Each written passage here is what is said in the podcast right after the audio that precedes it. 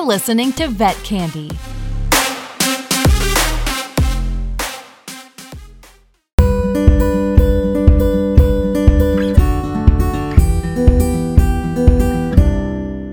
Hi, this is Dr. Jessica Turner, and you are listening to Living Well with Dr. Jessica, your one stop for all things wellness, not just what to eat or how to move, but everything in between. And today I have an extra special guest, and I say that because she's made such an impact in in the space of pet ownership and you'll you'll quickly see why but she is moving into making an impact in the veterinary profession and i just can't wait to share how um, she's doing that. And so today I'd love to welcome on Betsy Banks Saul.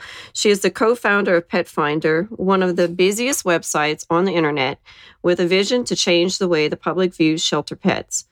Betsy harnessed the infant technology of the internet in 1996 and molded it into one of the most successful e businesses to date.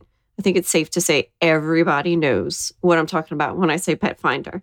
Pet Finder was acquired by Discovery Communications and then Nestle Purina. Betsy remains on the board of Pet Finder Foundation. And it was those lessons from 40 years of fostering pets and over 20 years at Pet Finder that has led Betsy to shift her mission to keeping pets and their families together aggressive efforts to ensure that pet families have community based resources to stick together through thick and thin have resulted in the creation of not just one, but several organizations that are really shaking things up. These include 911 Foster Pets, Heal House Call Veterinarian, a franchise that encourages veterinarians to start their own practices, especially in vulnerable areas, and Petsopia, a 501c3 that focuses on people and their connections to animals in the natural world. Betsy shares her home in North Carolina with her foster daughter, four dogs, two of which may or may not be foster dogs, which you already said they're not foster dogs anymore. Sydney the box turtle, a born cat, her beloved flock of chickens, and the rescue farm animals of Petopia. So, welcome, Betsy. It is a pleasure to have you on. We have been chatting for a while, and I just can't wait, you know, for our listeners to be able to be a part of this conversation. So, just jump right in, share your story, let us know what has led you to doing, you know, all of these incredible things in the space that you were in? Well, thank you. Thank you, Dr. Jessica, and thank you, Vet Candy, for inviting me to join you here. Uh, this is really cool. It's always fun to spend the morning with like minded people. And we've been, it's true, we've been cutting it up and talking for a while when we were supposed to start our podcast an hour ago. But we've been, uh, we've been, I think, uh, creating the perfect lifetime television series about a veterinarian who finds her dreams. so we'll get back to that later. And I'm sure Lifetime is going to send us letters any moment thanking us for our, for our, thanks. Uh, you know, like the, the, the work we did with Pet Finder was overwhelmingly positive. We, I think that over 35 million animals have, you know, lived in homes. I, We did math sometime and found that maybe one in every six or seven homes has a Pet Finder pet in it in the US, which is so super cool. But it's a little addictive, right? Like when you get used to being able to be a part of people's lives and people's families to that degree and that intimate degree, then when you're not doing that anymore, there's a little bit of a void, right? Like I, I want to be able to make things better. And I think every moment that we spend living and breathing on this earth, if we're not trying to make it better, then, you know, maybe somebody else should, you know, have access to that oxygen. I don't know. like, like we like, you know, like you know, it seems like that's the only point uh, that you know that to being here. And, and, obviously, sometimes you need to take a take a break, and uh, yeah, that's too much pressure. I mean, we know we're not supposed to do that right now, right? Because of wellness, we're not supposed to put that much pressure on people. You don't always have to be making things better. I try to tell my daughter that, um, you know, like just you don't have to be making yourself better or other things better all the time. You sometimes you can just be you're automatically making me think of the song from Encanto. I don't I'm not about to like try to sing any of it, but it's it's almost sad that everything is linked to a song on that movie now. But it was shared within one of our veterinary groups because one of them was like, I feel like they wrote this song about me. But that's essentially what it's about. It's just the pressure that's been placed on them and feel like they're carrying, you know, the load for everyone around them. So that's what's going on in my mind now that you said that. Lessons with Petfinder were um, many, but one of the things that's very, very clear is that there are a lot of pressures around and there are a lot of terrible stories, and there's no shortage of them. Um, but the the singular thing that makes people be able to manage that kind of trauma, I think, is jumping in and helping. And and you know, over and over and over, we hear that the people who are actively engaged in making things better in whatever situation it is that they're concerned about fare better than the people who just wring their hands beside beside the road worrying about it. Uh, my best friend says often that there's nothing better for stress and depression and all those things than shoveling gravel.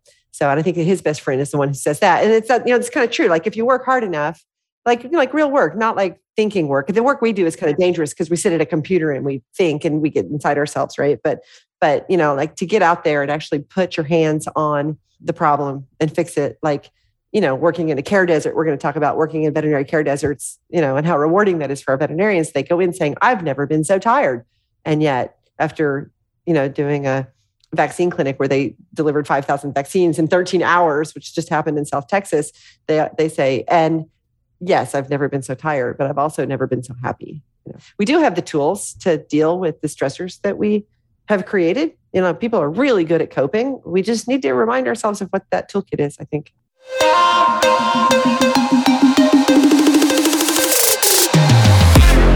We'll be right back with more vet candy.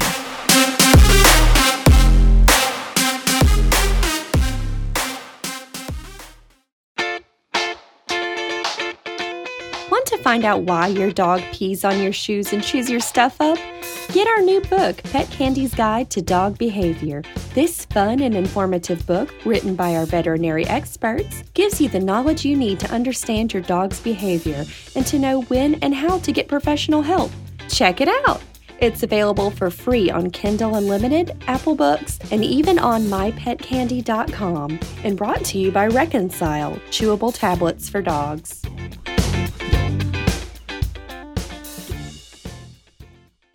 You're very right with that connection between getting your hands dirty and taking action and seeing a, a, result, you know, being able to see something change because of your efforts being a part of that. It's it's powerful. And I know before we were talking about how some of some of the things we struggle with within the veterinary profession are when we're unable to have that follow through of giving the care that we know we we need to and we want to. And that, that that's exactly right. I think that we talk a lot about corporate medicine and the evil corporate medicine but you know really there's not i know the major players at many of these big corporations and they're lovely lovely humans. And they were started by you know individuals who are truly committed to animals and have philosophies that are very pro animal and pro veterinarian the problem is is that we we want to do so much. And we want to put ourselves in a position where we are where we are you know we feel like a cog right in a giant wheel but we don't have the tools available to do the things that we're asked to do or we're exposed to things that are are not our job and we are we are supposed to keep our blinders on and just do this job but we know there's all this stuff happening over here that we could help. And when there's a shortage of staff a shortage of resources everybody runs scared right? There's no good creative you know work that to me it feels like that comes out of our primal brain right? And i think that we've got an industry right now of veterinarians who are who are so many of them working from this place of intense stress and being overworked and you know trying to make good decisions with your primal brain. Well it's just not designed you know the amygdala is just not designed for good decisions. Front part of your brain that's that's good at making decisions with clarity right? But the amygdala and the the, the hindbrain that's not that's not its job. Its job is to think you're going to kill me or you're going to feed me, you know? and and uh, that's kind of black and white. And when we operate with that brain because we're stressed and we're overworked and we're tired and we like we don't have the competence to do the thing we've been asked to do you know all of those things that um, put you into that stress brain right? Like no wonder we pet parents you know feel like we don't understand what medical care we just received when we've taken our pet to the vet. You know how could that person that's operating from a place of stress deliver the information to me, a pet parent, in a way that's going to be most effective when she's that stressed. I, you know, we, we're just asking too much of people. And that's kind of one of the reasons we started Heal, House Call Veterinarian after Pet Finder. I got really freaked out. I had an old hound dog, Jim, who was I found in Costa Rica. And I thought, naively that you know he wanted to be my best friend. like, as I think of all wild, feral, and tame animals, like like I have to suppress that every time I see a chipmunk. I'm like, oh, you know, you know like, here I am, your best friend. But I, you know, I, I saw this dog and he was suffering and he had a big hemangiosarcoma hanging off of his belly and he clearly needed help. And so I, you know, we trapped him and we brought him back to the U.S. and I thought I would just give him a place to die peaceably. And then four years later, he was a hound dog. I'd never met a I'd never met a hound dog before, but they're very, very stubborn creatures. And he wasn't ready to go, even though he had about 120 different medical ailments that gave him death sentences over and over. And he kind of by the end, by the fourth year, he seemed to kind of like me, but I wasn't sure leading up to that. but we were stuck together. But when I was trying to figure out what was wrong with Jim, it turns out he had atypical Cushing. So it was, you know, it was very confusing to everyone. You know, my vets would, who are dear friends, would get teary eyed in appointments because they're like, Betsy, I just, I want to, I want to figure this out with you, but I just don't have time. They had, they had four other patients stacked up in rooms, and I was frustrated. Jim was getting evidence based medicine, data based medicine and the best of the best, you know, the best that money can afford. But that's not what Jim needed because he had weird things. He was from Costa Rica. He was a street dog and he needed individualized medicine.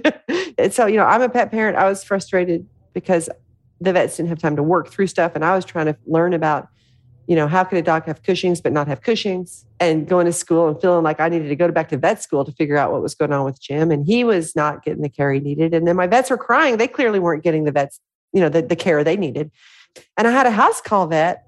Most of the things in life, at least in my life, happen because of some like weird thing, right? Like like none of this seems purposeful.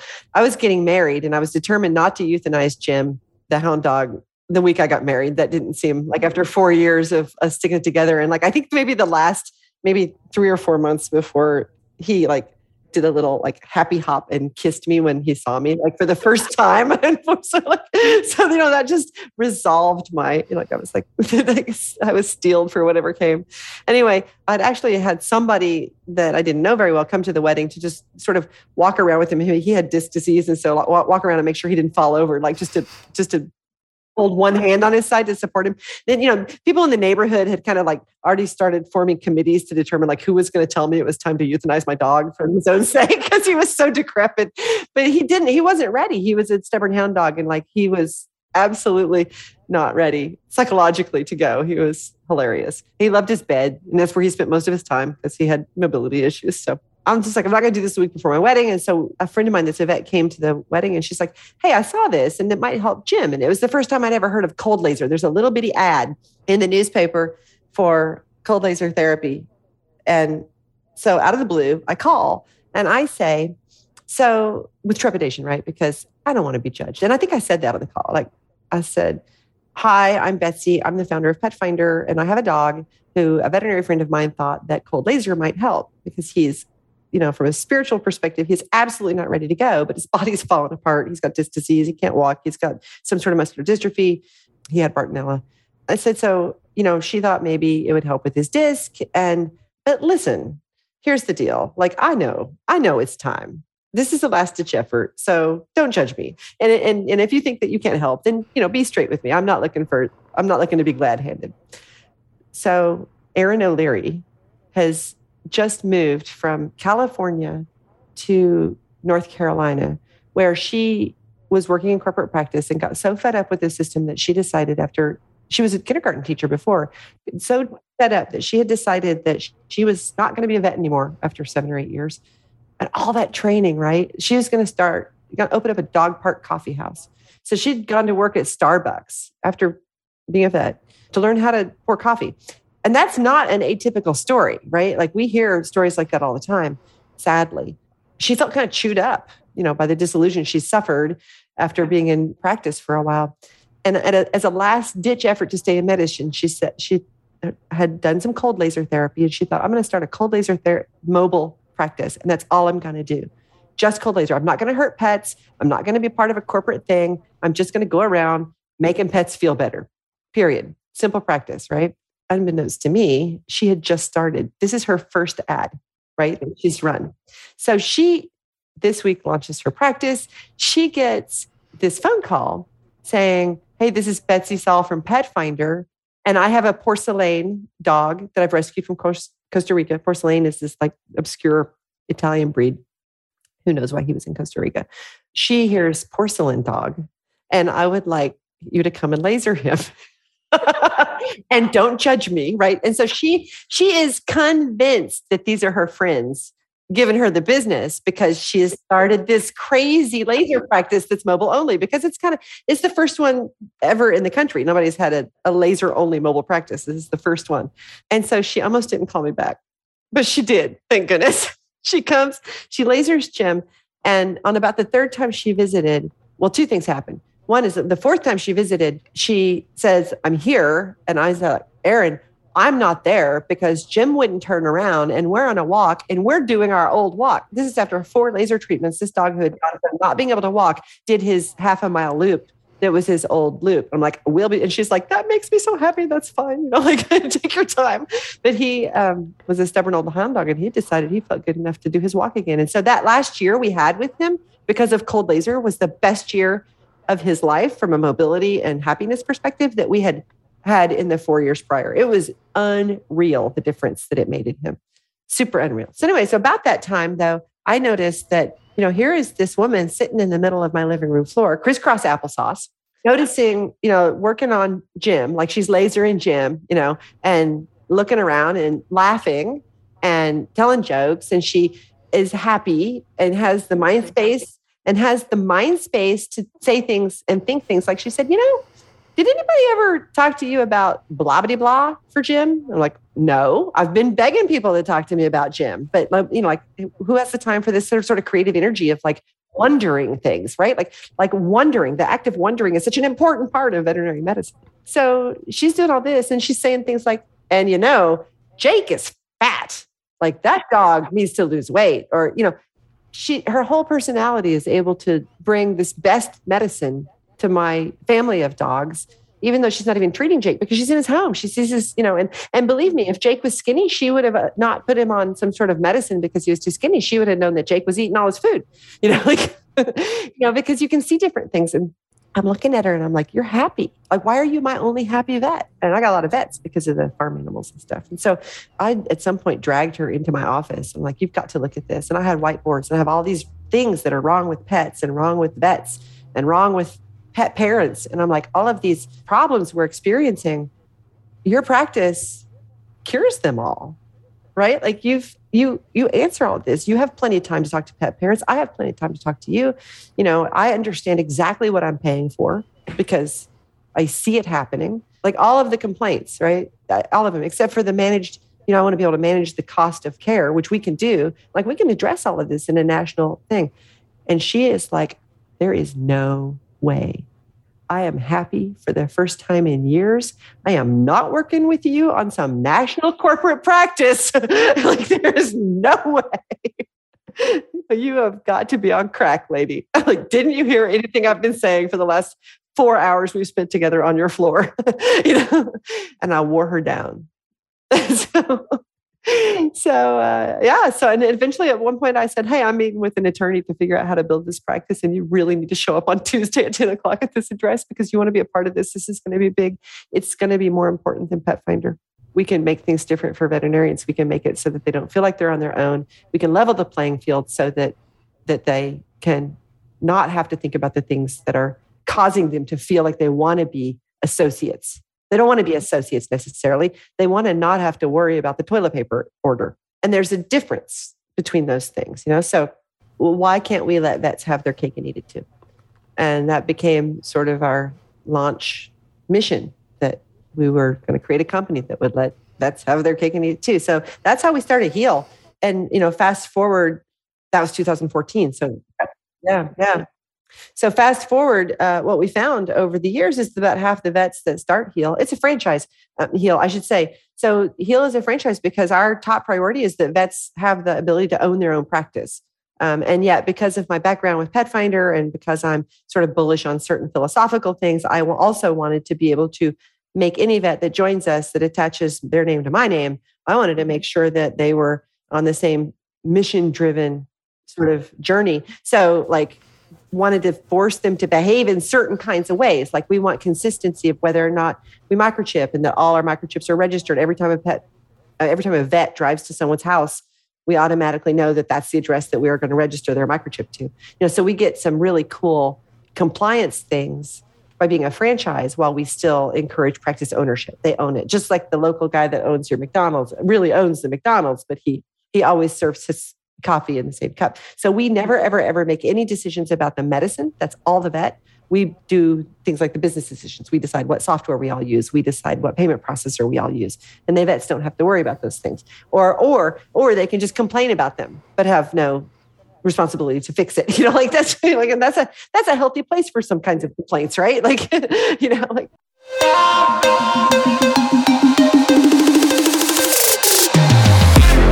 We'll be right back with more vet candy.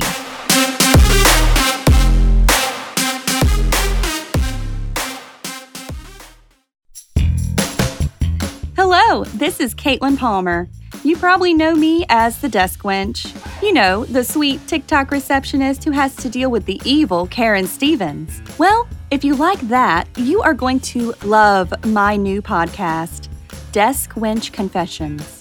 On my show, I have funny guests who tell me about their own Karens. Plus, we have contests, giveaways, and skits.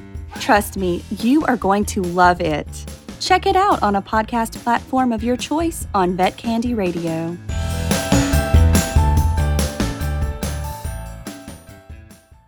Y'all essentially took all the things that we don't want to have to worry about as owners. Yeah, that's right. And so and we, and we have a ball and our job is to help vets be happy right? Like if you're a happy vet then we think that we can make happy pets and happy pet parents that the others will follow. But it starts with a happy vet and i think that we're the first company that's ever actually that's the first veterinary company that actually is about you know delivering the medicine that that is 100% founded on the mission of helping vets get happy. So we are a vet centric versus pet or pet parent centric. Um, and that's not to say we don't love our pet parents, but we just believe um, fundamentally that if we have happy vets, yeah, you understand the connection. Happy, everybody else will follow. So, uh, what I was going to say is, is that about half of our vets were coming to us, and we say, you know, it all starts with like, we want to help you build the business plan, you know, for that practice of your dreams.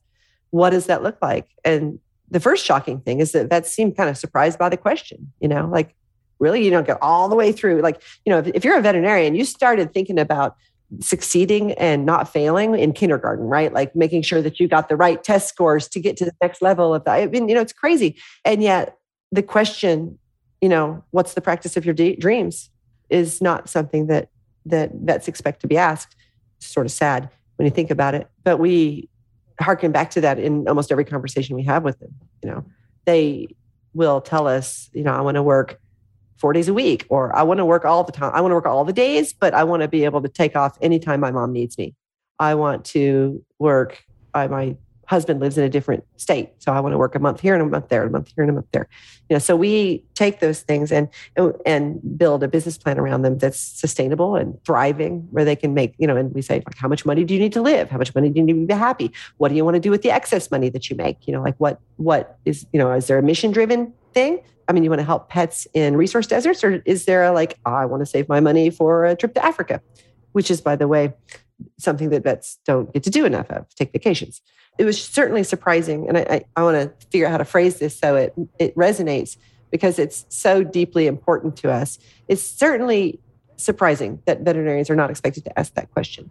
What is gut wrenching to me is the number of veterinarians who, when you ask that question, they sort of all of a sudden take on this physical, they get shorter and they get this sort of shame posture and they say, well, you're not going to like what I'd like to do. And, and we have to drag it out of them. And so there's a surprise by saying like, you know, like really, you don't know what kind of practice you want, but there's, it's, it's, it's, it's a much different story when you have to drag it out of them because they don't trust that they won't be mocked or derided. And that's what we're finding with a lot of our vets that they have told their story of hope, like what they'd like to do to practice managers, to their bosses, to other associates. And they've been basically told, that's cute. Now join the real world and go do practice this medicine that we've prescribed for our practice. the way we've been doing it for ever since VetMed came about. Or the way we do it so that we hit the bottom line because this is a public company or we have shareholders or whatever.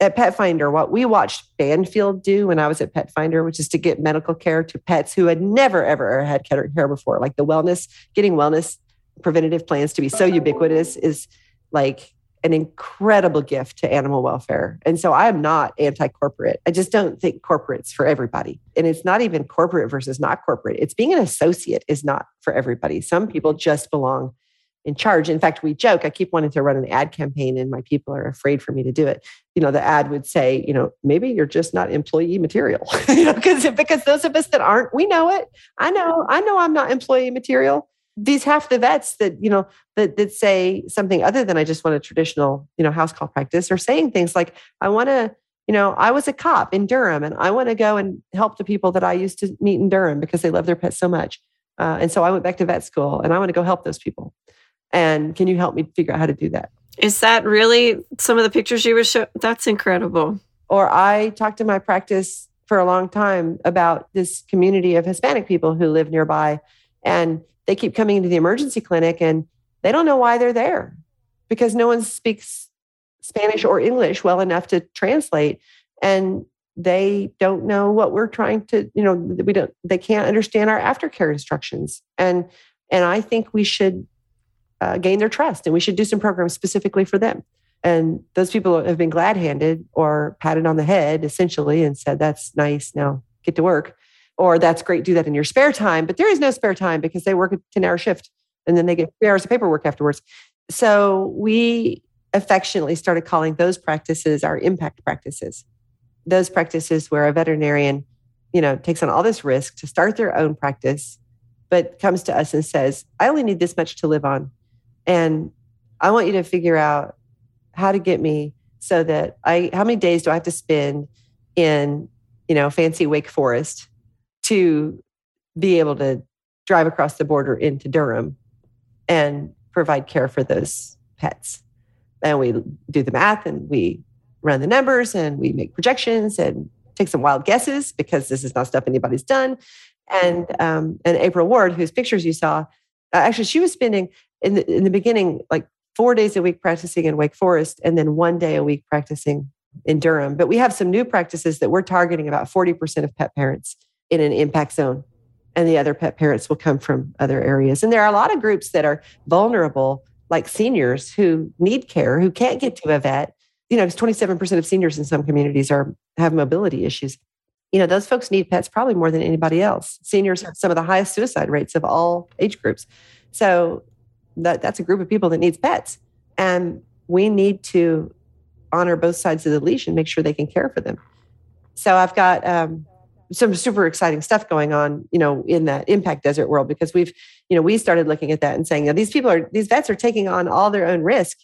Uh, Emily Anderson is another one of our veterinarians who's working up in Connecticut doing the working with the Hispanic community, and uh, and we've got folks like Regina Waters and Kathy Jones who are I'm doing some shout outs there to our vets who are in rural North Carolina working in areas where, you know, like the amount of driving they have to do to get to pet parents is insane. And these are vulnerable people because they are just, they're remote. And if they don't happen to have the mobility to get their pets to the vet, or if they have a lot of pets, or, you know, in some of the rural areas have a lot of pets, then you often find that there's like one pet that gets to the vet because it's easy. The ones that aren't easy don't get in. They're heroes, man. They're really cool. And they've taken all the risk on their own. They've started, Dr. Jones was a, a she was uh, a postal worker and worked at the post office and retired from the post office decided that she wanted to help. She did rescue and she decided she wanted to help. So she works a lot with the rescues. That's a different kind of impact practice um, gives a lot of her services away. She wins the award of all of our veterinarians of giving the most of her services away of all of our vets. In order to do that in order to go back to vet school after the postal service retirement she had to go to undergraduate. Like that's dedicated. These veterinarians in our communities are have always been the most respected people in the community, right? And that over the last 20 years, that respect has gone down. They don't any longer receive the sort of respect that they did when I was growing up. And I think that that's in part because the if 40% of our practices are owned by corporations, there's just an, an obvious and natural depersonalization that would happen. when you don't see the same vet every time, right? So our house call vets, the people see the same vet every time, and it's really appealing to certain personality types.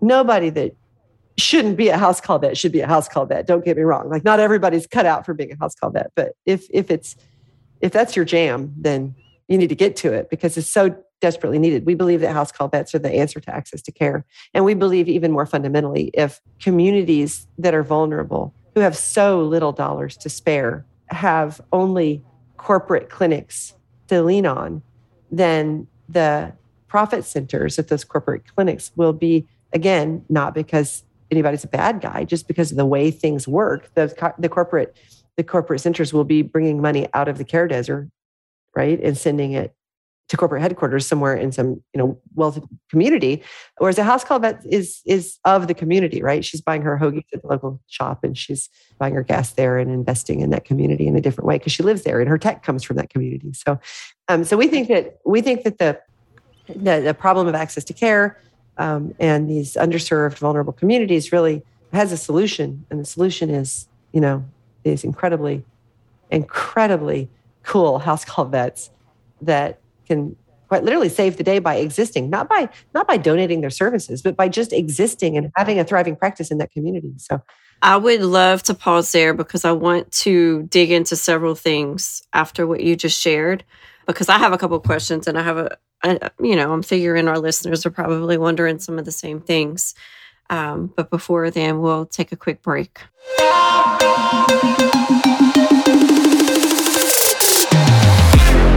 We'll be right back with more vet candy.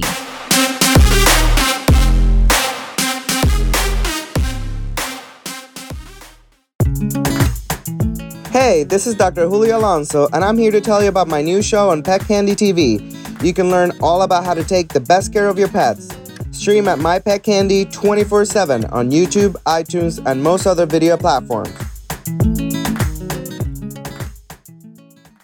Welcome back. You are listening to Living Well with Dr. Jessica, and I am here with Betsy Saul, the co founder of Pet Finder and um, Heal House Call Veterinarian, along with several other things, but that's kind of what we've been digging into. And we've just been exploring essentially how we how y'all you feel that house call veterinarians can be such a huge part of a solution of kind of a wide like web of things that we're you know facing not only within the veterinary profession but uh, with pet ownership and and quality of care in these areas that just they don't have access to it for whatever reason. And I, I couldn't agree more. I come from a rural area where you know the closest corporate practice is an hour away. And so we're still very much you know you see the same vet for the most part. You may have two doctors at a clinic. Um, and so there's that bond there but it's more of the issue of what you were sharing with your own personal experience of not having the the time to even think of things outside of you know just that systematic approach to medicine and and just a lot of the challenges that come whenever you, you don't have enough time or you don't have enough uh, resources to be able to give the attention that you'd like to you know everybody that needs it. And so i i know while when you were sharing about these different examples of incredible veterinarians that have partnered with you guys I, I couldn't help but question you know how did y'all connect with them how are y'all partnering with veterinarians that you know they maybe listen and say okay she said if this is your jam you know, like this is my jam. Like I, I want to know more.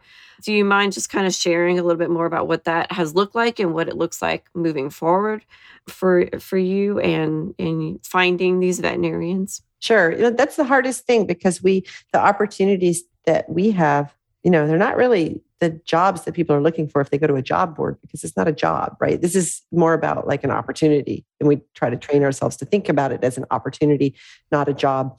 But that leaves us a you know a big gaping hole of like okay where do we talk about this? How do we talk about it? And with whom?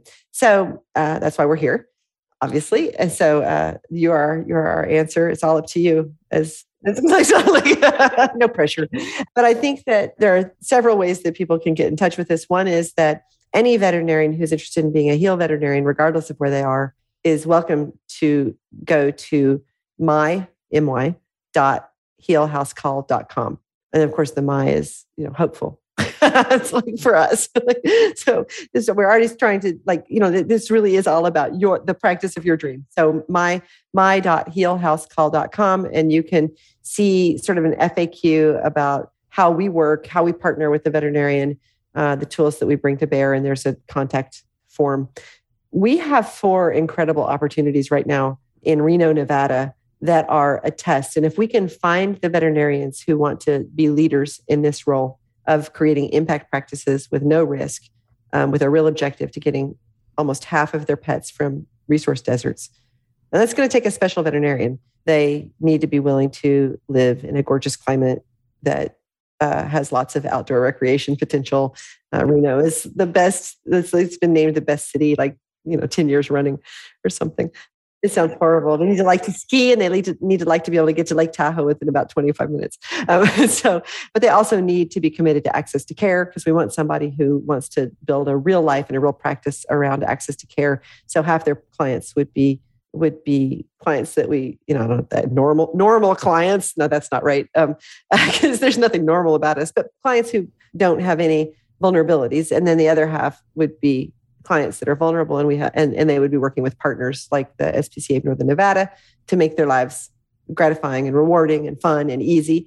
And they need to be interested in house call vets, right? Like so, you know, being a house call vet is not for everybody. So, but if we have if we can find those four vets with those criteria, those special vets who want to be real leaders, then we've got funding partners who not only are supporting those four positions, for three years so that that vet will have to take no risk of their own and start a practice. But they will we will they will allow us to start many more across the us uh, later. So not only would the four vets be starting and making a difference in reno they would be actually the leaders who would be starting the model that we will take all across the country. Um, they're going to be very important people to us. So here's the deal. This is what we're willing to offer those four very special veterinarians. Three years of complete and total, all expenses paid for their practices. So for three years, we will pay not only, they will get a stipend for their salary, they will receive a stipend for uh, tech that they get to choose. They get to work, and we're not going to make you work. Have people? I have no interest in having people work with people they don't like. Like this, this is not going to get us to access to care, right? We need to be a team, and they will receive all of the equipment and the medicines and everything they need, all expenses, all supplies, everything for their practice, gas, you name it. And in addition to that, $100,000 of angel fund money that they get to use at their discretion to provide care for people in resource deserts that can't afford the recommendations they're making. So these are veterinarians who are going to get to make recommendations and know for a fact that in terms of sort of basic wellness, and incremental medicine, financial euthanasia is not going to have to be a part of the conversation. Um, obviously, there are super gut wrenching experiences, like my dog Jake, who's right behind me, just tore his cruciate ligament at 10. And I'm not sure that people in you know resource deserts are going to be able to uh, afford that, although you'd never never say never, right? I, but there is a cool thing at SPCA of Northern Nevada. They have Todd's Fund that that that covers emergency medical surgery for people who can't afford it. And so the connection of all these things, I mean, these vets are going to feel secure, but $100,000 of money at their own discretion is going to be, I think, the tool that they are going to enjoy the most in order to feel like they can really have the power to make the change they want to see, you know, in that area. And it's a really important distinction um, between HEAL and sort of what we think of as corporate practices because with heal we don't own the practice. You you own your own practice. You partner with us. A franchise is sort of like a license agreement. So we basically the brand is what we worry about and you worry about the medicine. We have four of those four practices. So for three years if um, we will pay all the expenses of your practice and we will build that practice together and then at the end of the third year, if 40% of the pets in your care are coming out of the care desert, then we'll give you 100% ownership of the practice. So we're, we're giving a practice away, literally. Actually, it's four. And we'd like to make our next step South Texas and a little spot in Illinois that we've encountered. So, but we can't do any of those things unless we get this right in Reno. So we're really hoping that the special people forward. And we'd like people to consider this if they are uh, graduating this year in vet school, this is going to be way cooler than an internship or a you know externship, I should say. You know, like the, I mean, like this is you know if you're one of those 25% of students who are doing a, I guess it's a fellowship that is comes right after vet school. Is that right? I'm not even sure nowadays. I mean, it was it was an internship. 25% will do will spend time after they graduate in an internship that is not in a field that they expect to be practicing in because they by surveys lack the confidence to practice on their own. And i'm saying to you ditch it. Come and work in reno instead because this is the real deal. And we are we really need people. We'd love to get people out of uh, vet school before they develop bad habits because we're going to make sure they develop good self-care habits while they're doing this and we'd love to talk to people who think that they are ready to retire or sell their practice but they're not quite you know, like what what's the, the the knights that are fighting in the Monty Python? You know, it's like I'm not quite I'm not dead yet. You know, and it's like so. I think that there are a lot of retired vets. I'd love to get a leader in this group of four practices so that there is a mentor there that you know. So if that appeals to somebody, Reno's a great place to retire. I think that there's a lot of fun that could be had in the high Sierras.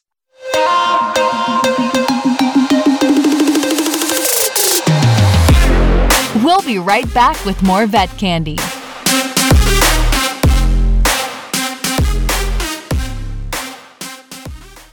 Hi, I'm Danica Patrick. Watching my nieces grow, play, and learn is amazing, but not every child gets to be carefree. One in six kids in the U.S. are hungry. This breaks my heart, and it's something that Feeding America is working to change. Each year, the Feeding America network of food banks rescues billions of pounds of good food that would have gone to waste and gives it to families in need.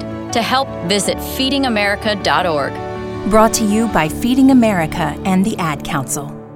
I mean, there's so many reasons why this should be considered. I mean, I, don't know of any other you know you hear of these programs that are willing to help you pay off your your school debt and different things but i don't i don't think i've ever come across anything that's like oh, i'm literally giving you a practice. Like it's just it's really hard for me to wrap my mind you know around it. Well i have to and i have to say that pet finder was incredibly good to me right? Like i didn't expect ever to sell pet finder and it was good to me and that's what we've used to fuel heal like the gratitude that you know the heal is the expression of gratitude from what pet finder has allowed me to do in life and we need this. And i believe that if you do the right things for the right reasons all good things will happen and if anybody needs a reason to be hopeful today and there are plenty of reasons to be worried right then know that um, last october we went out we, so we watched our dr wards and our emily andersons and our dr you know um, you know, Dr. Anderson and, and Dr. Waters. And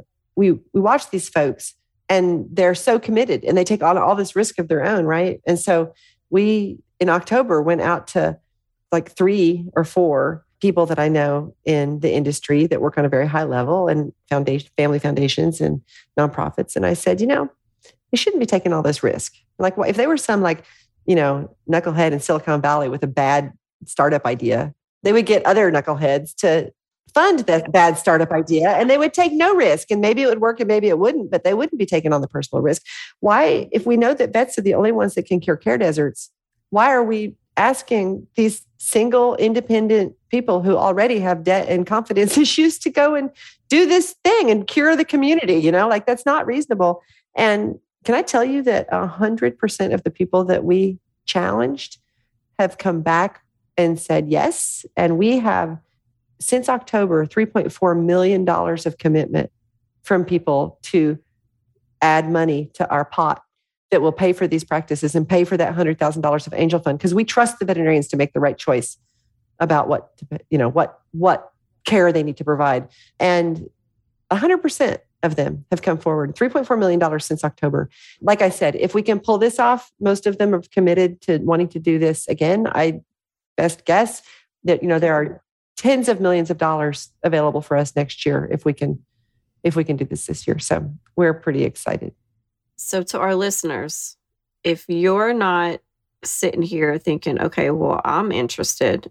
I know you know someone that would be interested. Our profession, I think, is unique in the sense that there's not that many of them of us, you know, and we're we're very closely connected. Um, and I think we forget that. And so, well, and we're not going to learn this on job boards, right? Like, and you can't cut through the frass. Like, like our opportunity, which is weird, and people don't trust it because it's so bizarre, um, because it's never existed before, right? Like, you know, and I when I have to fill out a job board, it looks like a hundred thousand dollar salary. That's not so special. In Reno, there are only four people there, so they're not going to, you know, like like it's not a huge city, right?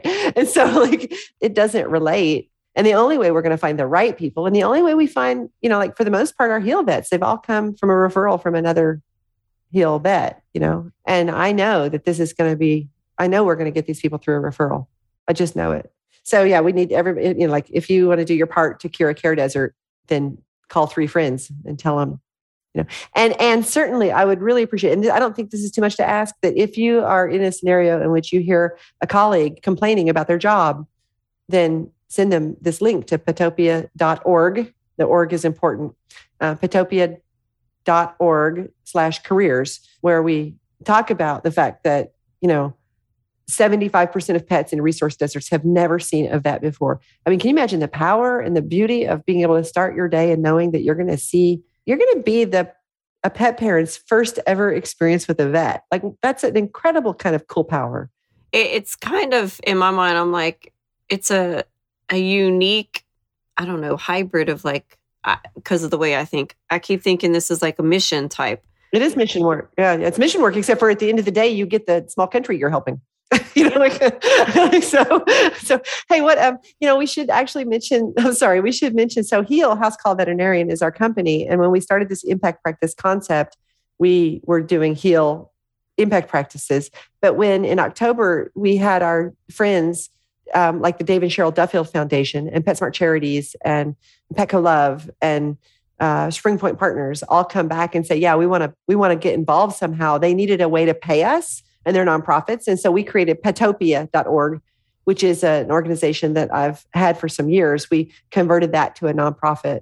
And that is where the money flows through, and the nonprofit will hold the resources and be providing all these practice expenses during that time until the veterinarian earns the practice by having 40% of their pets in coming from the care desert. And then it's theirs free and clear. They we we trust them. But they'll be so addicted to treating those pets in the resource desert.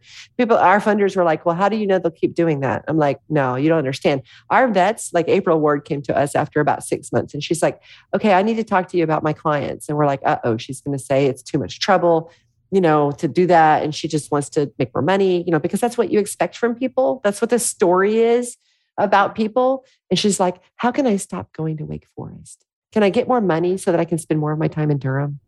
Because those rich people are really annoying. No, like no. and she's just kidding. Like Wake Forest people are awesome, and her. And in fact, I will say I should say I should give them some props. Um, the people of Wake Forest, where she was practicing, started giving her money because they heard her stories about what she's doing in Durham, and they started funding some of the access to care work she's doing. So how cool is that? People are so cool. Like if you want to have your hope re invigorated in humans, then come and hang out with us because between the pet parents who are helping and these foundations and family, you know, the family foundations and the nonprofits who are helping, it's just, you know, it's kind of hard to feel sorry for yourself. The whole time I'm like, there is a, a niche within our profession that this is going to speak volumes to. I really believe, like, you even got me thinking back to, you know, when I was in vet school over 12 years ago and you know we had all these different organizations and they they had you know one focusing on doing mission work as a veterinary prof- professional. Um, and i'm like we need to even go talk to those students you know like different ways of getting the word out because I, I do believe that there are probably more people out there that would really love this idea of kind of fusing these two worlds together because you hear of these stories of people like veterinarians doing that kind of thing as a means of filling their cup back up. That's right. And if we and we have a, you know, we we jokingly say like let us fill your tank. it's like you know like but um but we have um yeah you remind me of my dear friend Dr. Jill Lopez when you say that and I think that that that you know offering this to people as a clear path in school is is so incredibly valuable you know, from a hope perspective. But the way I have to think about that, or you know, my hope and dream is that like if we can if we can find those right people for these four Reno positions because we've done you know, the impact practice the concept we've done it. It's not a pilot. We don't guess that this will work. We know it's going to work because we have vets doing it.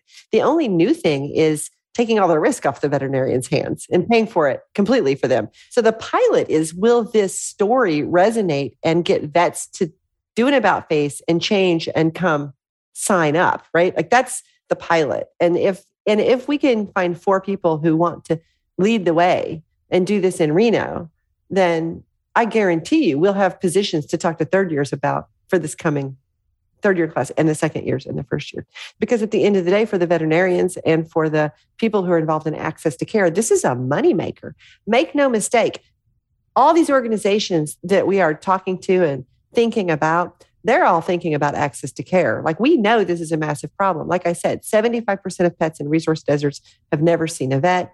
25% of pets uh, in the US can't afford care. Everybody knows this is a problem. And, you know, what have we done with spay neuter in the US? We've subsidized it perpetually, right? We are subsidizing spay neuter for rich people and for poor people and for everybody in between because that's the only way we know how to do that. Well, I think it's more important and more valuable to have a long term, self sustaining market solution because once we have four or six vets in Reno that are focused on access to care, we've eliminated that, that need for the chronic subsidy, right? Because now there's a system in place where it's built in to provide care for these folks.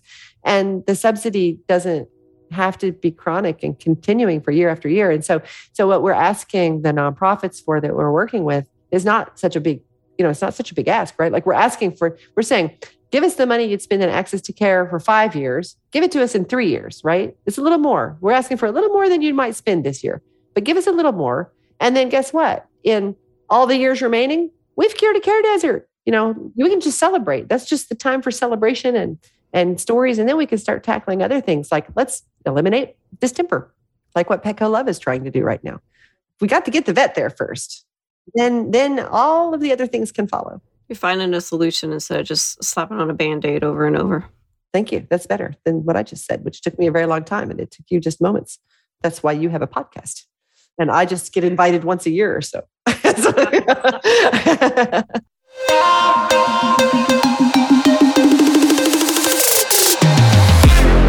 we'll be right back with more vet candy.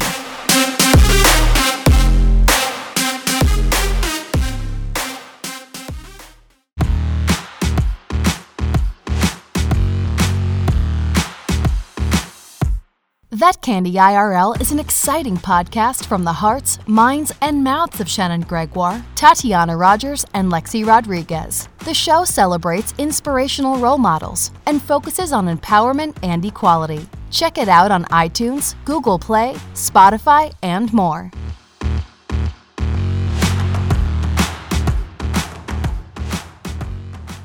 Well, I know we could easily keep this conversation going. I mean, we we proved that because we, like you said, we talked an hour before we even hit record. But we we do need to wrap our time up. And I always want to make sure. I know you mentioned some resources throughout, and we will have those um, compiled so people don't have to like you know, hurry and jot down everything you're saying, but I want to make sure that everyone knows how to connect with you, how to stay in touch. Um, so if you don't mind kind of sharing that information. I'll do that. Yep, I'll do that. So um, there are a couple ways you can find us at heal at, at my.healhousecall.com, my.healhousecall.com. You can learn about us if you're a veterinarian. That's where we have our veterinarians go to learn about how to become a heal veterinarian. Uh, you can go to petopia.org careers and you can learn all about the impact practice Reno positions that we have available, which is essentially four four free practices we're giving away, uh, thanks to the Dave and Cheryl Duffield Foundation and PetSmart Charities. The other thing that you can do is, you know, this is my life's mission. So my personal email is betsysaul at gmail.com.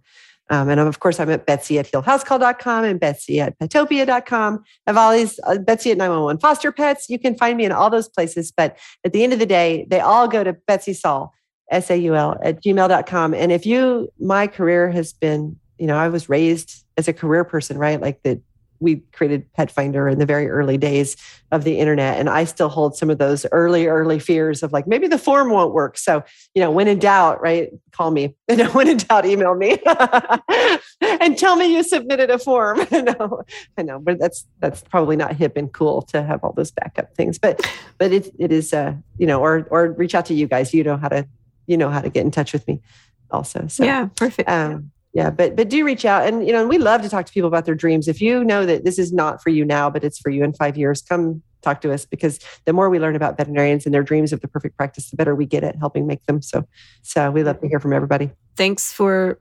listening and asking those questions because it's it's true it needs to not be such a abnormal um, occurrence a question that's a that's a weird question what what do I want? like, like what, what, are you talking about? What do you mean? What do I want? Um, world peace, right? I mean, I think that like we heard that a lot when we are kids, you know, like as adults, maybe we're not asked that enough. Yeah, it's true. Well, it's been a pleasure. And I, I can't wait to help, you know, just share the, the word, not only through, you know, this episode, but um, through other avenues, because I, I know y'all are going to fill those spots, but we still all have a role in in helping get that word out. I really appreciate that. It feels too good to be true, and I get that. But we need people to be brave and reach out and figure out what the fine print is for us because we um, we really need it. And I get a little sweaty, you know, when I think about like, what if we don't fill these practices? There's so much on the line because we can do so much. We can just, gosh, you know, it's just unbelievable what we can do with just you know one vet, boots on the ground. You know, we just need to get a vet in a community, and uh, and of, and of course, people can reach out to any of our vets, you know, and talk to them. I really hope that you know, anyone that is interested, obviously, if they're listening right now, they've heard us talking about this for the last hour. And I feel like it definitely helps to have a person to attach to this crazy, you know, opportunity that seems too good to be true, to where hopefully it takes that fear away, you know, just being able to kind of get a behind the scenes glimpse. Um, and hopefully this could serve as, you know, a future reference for people that, you know, are interested in it and maybe do have those hesitations because it just it's it's so out of the box. I mean, it really is, but in the best way possible. Dr. Jessica, I will share, and, and I don't know if this will find its way into the podcast or not, but we piloted a version of this in Colorado with one year and found that that it didn't one year of security didn't provide the veterinarians enough financial security to believe that they could start their own practice, which is why we went to three years. And when we piloted that, we interviewed 16 or 17 veterinarians. And of those 16 or 17, most of them got teary eyed in the interviews, hate their job, or feel abused. They're in a bad situation where they haven't had a weekend day off in over a month. They'd said, you know, like really not seen their kids enough. Really gut wrenching stories in many ways, or you know, like, or, you know, moving stories in many ways the sad thing is is that because we couldn't provide that year of security or more than a year of security we could just provide one sorry i misspoke. When we have gone back to them to see what they're doing and checked in with them most of them are still in the same jobs. It's three years later. And so the preponderance of veterinarians who are in unhappy places but can't figure out how to move out of them is alarmingly high and it's something that we hope that providing three years of security can address.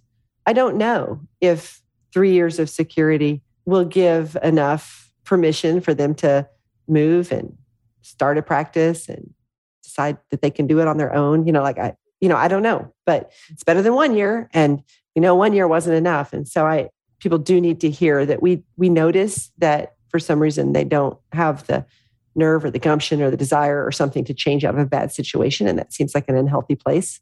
You know, that goes back to that well being study you did, right? Like, or that, that you covered.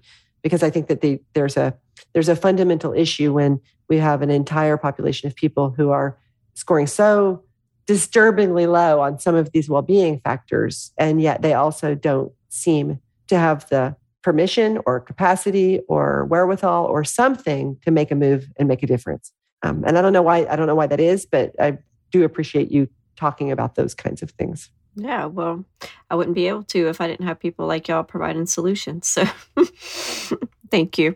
And thank you for for taking the time to be on with us today and I know this is not going to be the last time that we talk cuz I'm going to stay up to date when you're filling these positions. I'll be a part of it from afar because it, it is incredible what y'all are doing. Oh yeah, I should tell you that we'll have a signing bonus too. You can mention that later to people if you want. Not a signing bonus, but a referral bonus. If somebody calls and says, "You need to call my friend so and so," we've got so much good to do, and there's this. Uh, I don't think there's a shortage of veterinarians. I think there's a shortage of good jobs that veterinarians want to do. I think there's a big difference between those things, but there's a lot of noise. You know, everybody has a job for vets, and so and you know, like I just I say we're desperate. That's not quite right, right? Because you know we're in a good space, but we're but we're so dedicated. We want to get this, we want to get these filled with the right people. Well, thank y'all for listening today. Um, this is Living Well with Dr. Jessica. Until next time, we'll see you soon. Bye.